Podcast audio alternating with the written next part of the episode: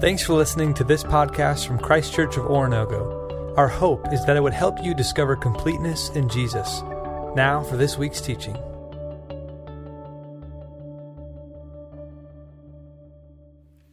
Good morning, church.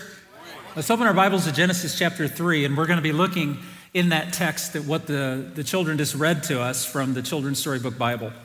Uh, we've begun a series, as Maggie mentioned a little bit earlier, called uh, God Came Down, and we're going to be answering the question this, this December. We're going to be answering the theology behind Christmas, not just the events, as we'll often focus. And there's nothing wrong with focusing on the events of Mary and Joseph, the angels, the shepherds, and so forth but really want to answer the theological questions of why Christmas.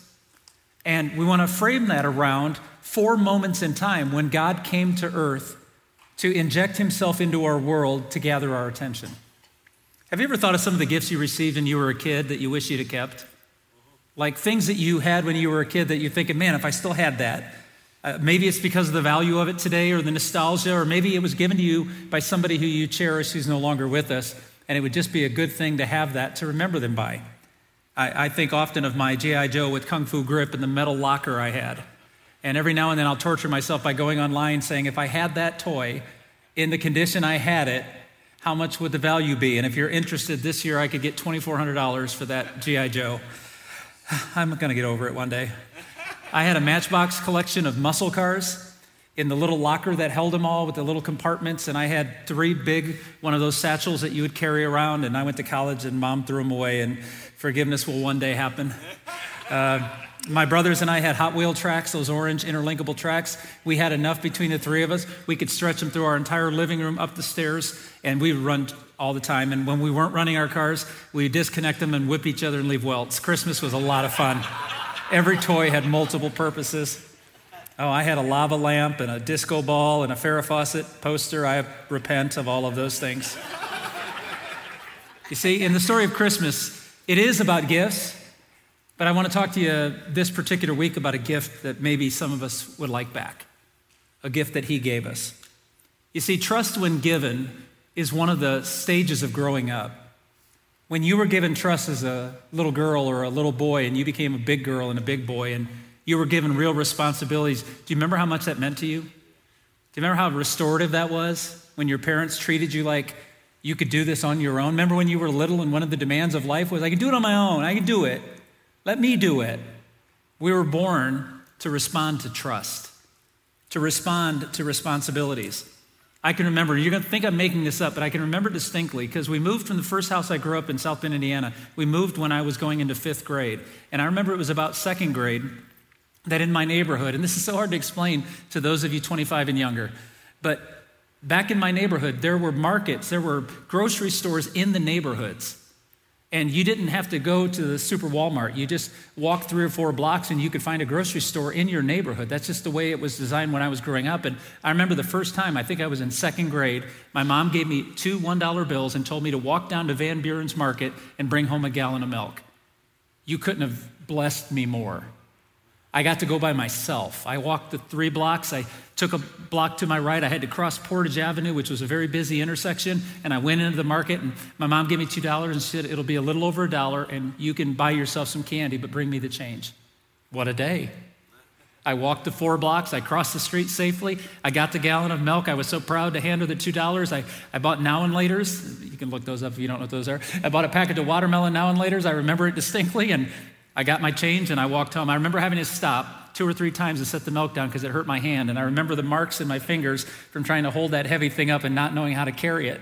And I, I, got back and I gave it to my mom and I showed her the candy and I gave her the change and we went about our life. And that night at dinner, my mom made a big deal to tell my dad that Mark walked to Van Buren's and brought home a gallon of milk. I was king of the world. That felt so good to be a big boy, to look at my older brothers like I'm not a, I'm not a little baby. And it was just a proud moment that they gave me trust. I think every one of us in our life are looking for those places and moments where people we admire trust us. They believe in us. They, they put us in a position that we get to do something that is just a part of growing up. I remember many summers, uh, my brother Scott and I, probably from the time I was in fourth grade till about eighth grade, we'd go to the family farm. My uncle Bob's farm in uh, just outside of Brookfield, Missouri, which is up by Chillicothe. And we would spend two weeks there, two to three weeks there every summer, just hanging out on the farm. And I remember getting really gutsy and asking my Uncle Bob, I love this man. I adore him to this day. I feared him. He was a tough guy and he didn't suffer fools, but he was so good and kind. And I asked him if I could drive his tractor. And he looked at me and he's like, My tractor? And I said, Yeah. And he's like, It's a stick. Do you know how to drive a stick? I was in seventh grade. Of course I lied. Yeah. And he said, Well, get, he called me City Kid. City Kid, get on that thing. And he put me on, he taught me how to drive automatic, or not an automatic manual. And so he was teaching me all this, and he said, Well, what do you, what do you want to drive it? I said, I don't know, out in the pasture and chase the cows. And he said, All right. And he, he said, Here's how you do it, and this is what you do, and be careful when you go through the gate. And then he said the words that haunted me. He said, If you get it stuck, you have to get it out. I had no idea what that meant, but I knew with trust came responsibility, and I knew I couldn't handle it. And I, so I took the tractor out, went inside, chased a cow or two, came right back in. I think I was gone four minutes. I came back in, and he scoffed and parked it and threw him, or he put the keys where he held them, and, and I went about my business, and that, that responsibility was way too much because I knew that if I got it stuck, I knew deep in my heart, there's no way I'm getting this unstuck. Well, the reason I tell you those stories is because I want you to understand that the Christmas story and the answering of the theology behind why Christmas happened is important for us to understand the trust involved and the responsibility that came with it. And if we get that right, we're going to have a theological foundation to celebrate Christmas in the way I think it ought to be celebrated. Because Christmas is more than a holiday, Christmas is a promise kept. It is a promise kept, and it should be cherished for that in and of itself. Or as our, our uh, kids read for us this morning from the Children's Storybook Bible, I loved it. If I close my eyes, it sounds like a great Charlie Brown cartoon on television with the kids' voices. This is one of the things that was read. Don't eat the fruit on the tree, God told them, because if you do, you'll think you know everything. You'll stop trusting me. And then death and sadness and tears will come. And he was right. You see, there's three simple things I want to teach this morning. First of all, Christmas is sinful. I know that it's hard to hear. It kind of takes away the nostalgia of it all, but it is. It's sinful. I don't mean like in celebrating Christmas or, or whatever you associate with that, you know, Xmas versus Christmas. None of those arguments carry any water. What I simply want to tell you is that the theological idea behind this series is that Christmas is sinful. The reason we have Christmas, the reason it exists is because of sin. If you don't understand the why of Christmas, understand why God came and what does it mean. And we can roll our eyes because it is a cliche, but Jesus is the gift. It's not the gifts we give, it's not the gifts we receive. To understand Christmas fully, we have to receive the gift of Jesus in and of itself. And because Christmas is full of sin, God came. It's the first moment we point out of the four we're going to look at in this series about why God entered into our world. See, ultimately, sin is the reason for the season. And because of that, we're blessed. Let's look at Genesis chapter 3. I'm going to be reading from the message translation of the scriptures. And yes, it's different than what you have in front of you. The reason I want you to have your Bibles open is to see what the translation you have says compared to the overall translation or the idea translation of the message. Because every now and then I think it's healthy for us, instead of hearing what we've always heard, to hear it in a slightly different way to capture our attention. Let's read Genesis 3 1. The serpent was clever, more clever than any wild animal God had made. He spoke to the woman, Do I understand that God told you not to eat from any tree in the garden? Verse 3. God said, Don't eat from it, don't even touch it, or you'll die. The serpent told the woman, You won't die. God knows that the moment you eat from that tree, you'll see what's really going on. You'll be just like God, knowing everything, ranging all the way from good to evil. Interesting, isn't it? That the presence of sin will always reveal the issues of trust. The presence of sin in our life will always reveal to us the issues behind trust. When we disobey God, and I'm going to make a big, big statement, okay? Not because, I mean, I love being right, but not trying to be right, but trying to make a point. That I think this is consistent throughout Scripture. If you look at any sin in your life, and I can tell you that I know for a fact every sin in my life, if you look at any sin in Scripture, it comes down to one of two core beliefs. We either don't believe God is good, or we don't believe God is wise. Every single sin comes down to whether we think God is for us or against us, or we don't believe God knows what he's talking about. Look at our culture today. Scriptures are clear in so many places that our world has dismissed. Like, well, that doesn't fit anymore. God couldn't anticipate our culture today. He couldn't anticipate our needs today. So when God said, don't do this because it's sinful, we think, well, that doesn't count anymore because that makes me happy when I sin. We either don't believe God is good or we don't believe that God is wise. And in the garden, God had been nothing but good. He'd given them life, health, surrounded them in paradise, a place so beautiful the world couldn't even understand it today. It was perfect. God gave them all these gifts out of His goodness. God ordered everything perfectly. And one thing God asked of Adam and Eve I want you to trust me. I want you to trust that I'm good. I want you to trust that I'm wise. Yet Satan comes in, the deceiver. And his first challenge to them is if God is good, how come he's denying you? If God is wise, how come he's scared of you? See, Satan went right after the two core beliefs behind every sin. You see, it wasn't that they couldn't trust God. What's revealed was God couldn't trust them. And if we're all honest with each other, one of the reasons we need Christmas is because we can't be trusted. And how does Christmas bless us? Because it reveals God can be trusted. And the gift that God gave us in the garden, we lost it. We traded it away. We didn't understand its value, and we wish we had it back, don't we? We wish we had that everyday presence. You see, the reason for Christmas is because of sin. The promise of Christmas is to overcome sin. Satan said, You won't die. You'll see what's really going on. And then they did. And what they saw wasn't what they thought they'd see. They saw that the wisdom of God was correct. The goodness of God had been apparent, and they had traded it in for a lack of trust. They had traded it in for a selfishness. Genesis 3 7. Immediately, the two of them did see what's really going on. They saw themselves naked, which is fascinating. I really love what Eugene Peterson does in the message because they were always naked. They didn't become naked, they were always naked. And they were not uncomfortable being naked. They didn't feel vulnerable, they didn't feel unsafe. They felt exactly the way God had created them to feel. And then, when they disobeyed the Lord and they saw themselves for the first time for what they were, they realized that the only reason they felt safe and not vulnerable is because of God's presence. When God's presence wasn't with them, that they felt exposed, they felt unsafe, they felt broken. And yet, the imagery of God coming to us the reason I call this series God Came Down was I want you to know that God had been down previously. God had been with them in the garden. But it was when they found themselves naked and hid themselves in shame that God came for the first time and had to inject himself into their world. They had left the garden and were hiding in the bushes. They were trying to cover their shame. They were isolated from one another. They were not in community and they were desperate. And in that moment, God came. God didn't come in anger, God came in compassion. God came in love. God came in goodness. He, he comes down and he enters into their world and he punishes them, yes, by making them accept the consequences of their choice, but he also brings something else. What once was open and honest now has become hidden and shameful. Christmas is sinful. It's why we celebrate it. But Christmas is also promiseful. I know that's not a word. It's full of promise. It has an antidote to the poison of our sin. You see, the first Christmas, I don't know if you know this, the first Christmas was not actually celebrated until about 300 years after Jesus was born. The early church did not have a Christmas celebration. That doesn't mean we shouldn't.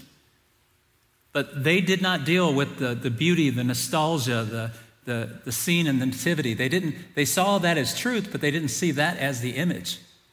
What they realized was the man on the cross was the image.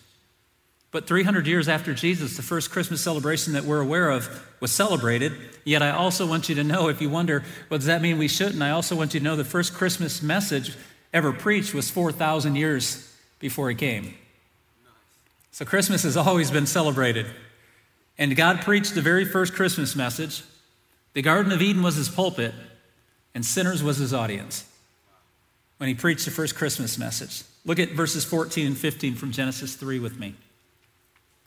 God told the serpent, Because you've done this, you're cursed, cursed beyond all. I'm declaring war between you and the woman, between your offspring and hers. He'll wound your head, and you'll wound his heel. God preached the first Christmas message. Because Christmas is sinful, there was a promise that came within the sin of Christmas where God was the solution. You see, God cares about us when we don't care about Him. God comes after us when we hide from Him. God is compassionate toward us when we ignore Him. God is good to us when we question His goodness, and God's wisdom works when we question Him as a fool. If you trust the one He sends, if you trust the promise He delivers, God's going to do something. And then something strange happens, depending on the translation you have open in front of you. When God preaches His first Christmas message, and He says to Eve, From your seed, some of your translations say. Now, listen, I didn't pay a whole lot of attention to sciences when I was in school. I only went to them because I had to. You give me a history class, spend all day. Give me a science class, what do I got to do to pass? I'm not saying that's okay, it's my struggle. But I learned something in seventh grade. Women don't have seeds, they have eggs. Men have seed, women have eggs. Seed and egg come together, you have babies. You uncomfortable yet? Some of you are like, dude, my kid's in here. I'm done, okay? But I just want to tell you from a physiological, st- I realize that God says, your seed. She doesn't have a seed. Did God mess it up? No, He's making a point. It's a prophetic illusion. Because she doesn't have a seed, how is it going to be her seed? Because God's going to give her the seed. It won't come from Joseph, it won't come from a man, it's going to come from God. And so, this is where the virgin birth the theology of Christmas comes together that God's remedy to our sinful nature and the need for Christmas is because there's a promise. You see, look at with me at Isaiah chapter 7, verse 14. Therefore, the Lord himself will give you a sign. The virgin will be with child and give birth to a son, and we'll call him Emmanuel. The Lord will give you a sign. The Lord's going to do this work. And you're going to call him Savior. You're going to call him by his name.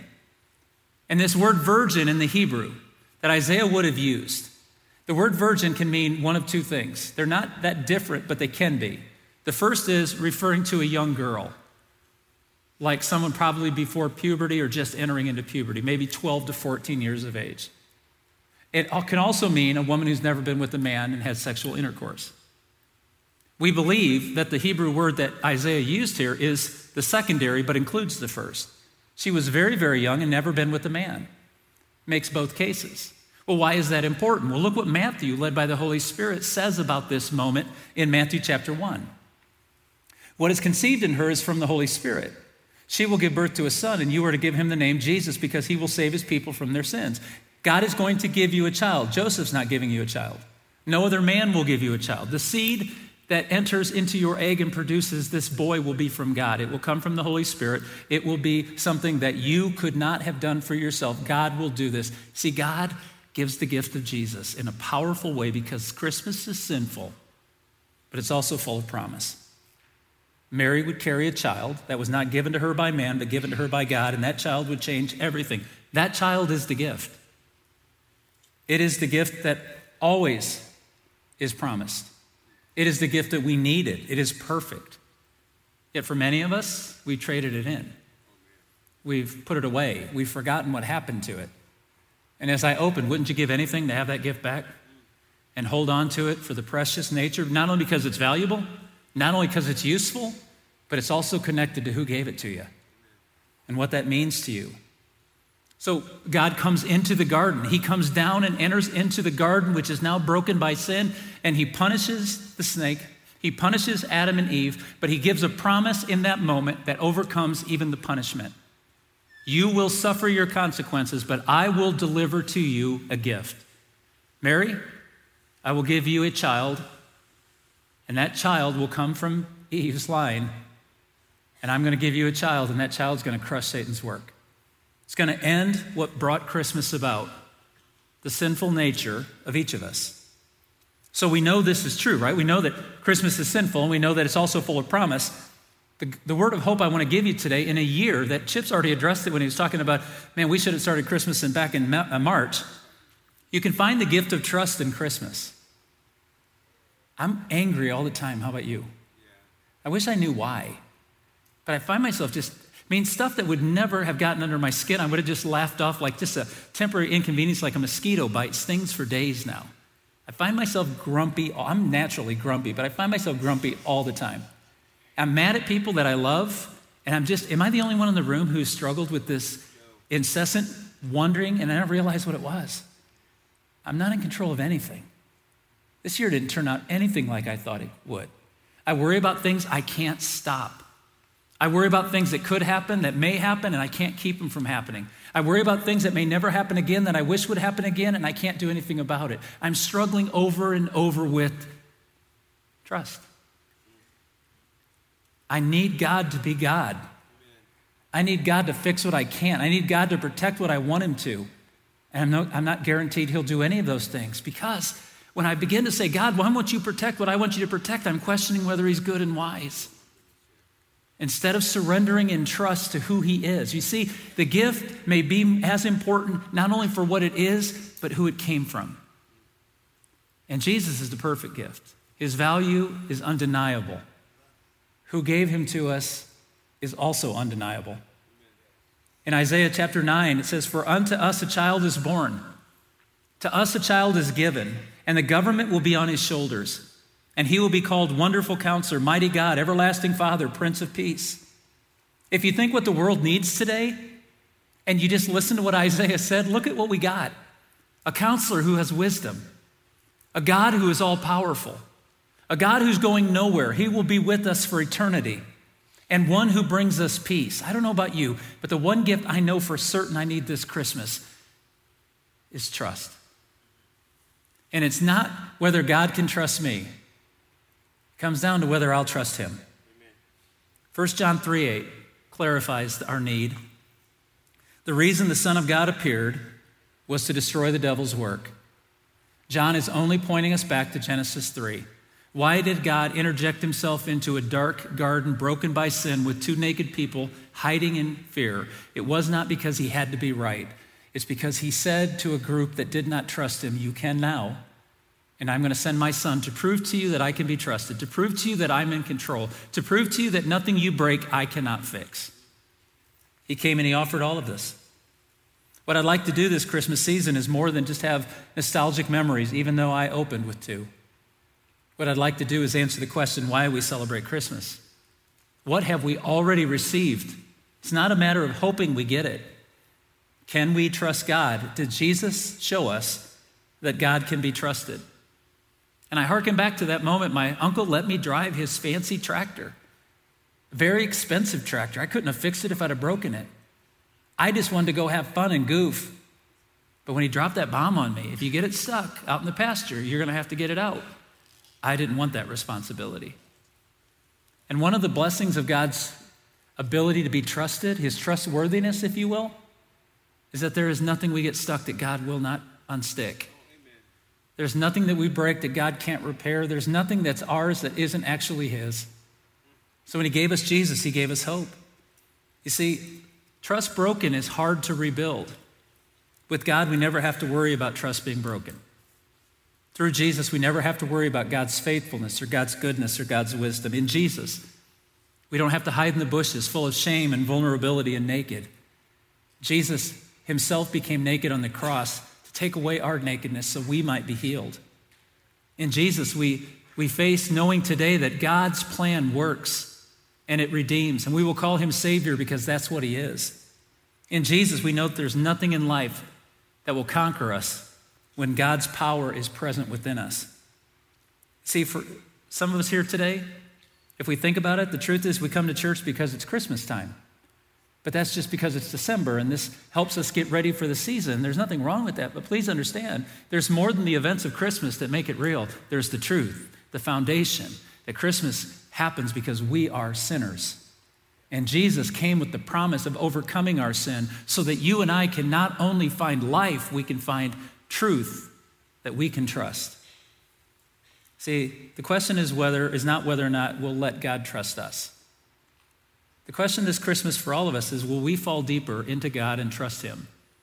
In the midst of those moments when this world has messed with us because we're not in charge, we're not in control, we have little say in how this thing's going, we have little say in how long it's going to last, and we have little say of what 2021 will be going forward. But we do know this on the other side of December 31st, our God is still alive and well. And the promise of Jesus Christ is present. And yes, there's a lot to question, and I'm with you, there's a lot to question and fear. We may have to clap for ourselves on January 2nd if it gets worse. But at the end of the day, can we trust that God is faithful? God is good. And yes, we can. Why? Because Jesus came and entered into our world and found us hiding naked in the bushes. And he called us by name. And he erased what we've done. And he ended our shame. And he clothed us in his white robe of righteousness. And we have life. We have been given the gift. The question will never be can we trust God? The question will only be will we live each and every day guided by that trust, formed by that trust, shaped by it? Let's pray together. Father, we ask this day that we lean into you. As you have revealed yourself to us through Jesus, Father, awaken our memories. When we think about Christmases past, we have beautiful memories and we have some hard ones. We have some ones that are just neutral, I guess. But we come to your presence today. We're asking that you will awaken us to that great gift you gave us when you sent Jesus that gift of life, of purpose, of hope. Father, we're asking this morning that you'll awaken our hearts to who you are, the giver of the gift, and to the gift itself. Jesus, thank you for coming. Thank you for dying. Thank you for taking on our shame because of your compassion and love. Father, you gave us this gift because we broke this world. We broke our souls. We, we didn't trust you. We didn't believe in you. And you came and showed us with great compassion and mercy that you can be trusted and that you are loving and that you are good. Today we worship your name. We celebrate your gift to us. We receive Jesus.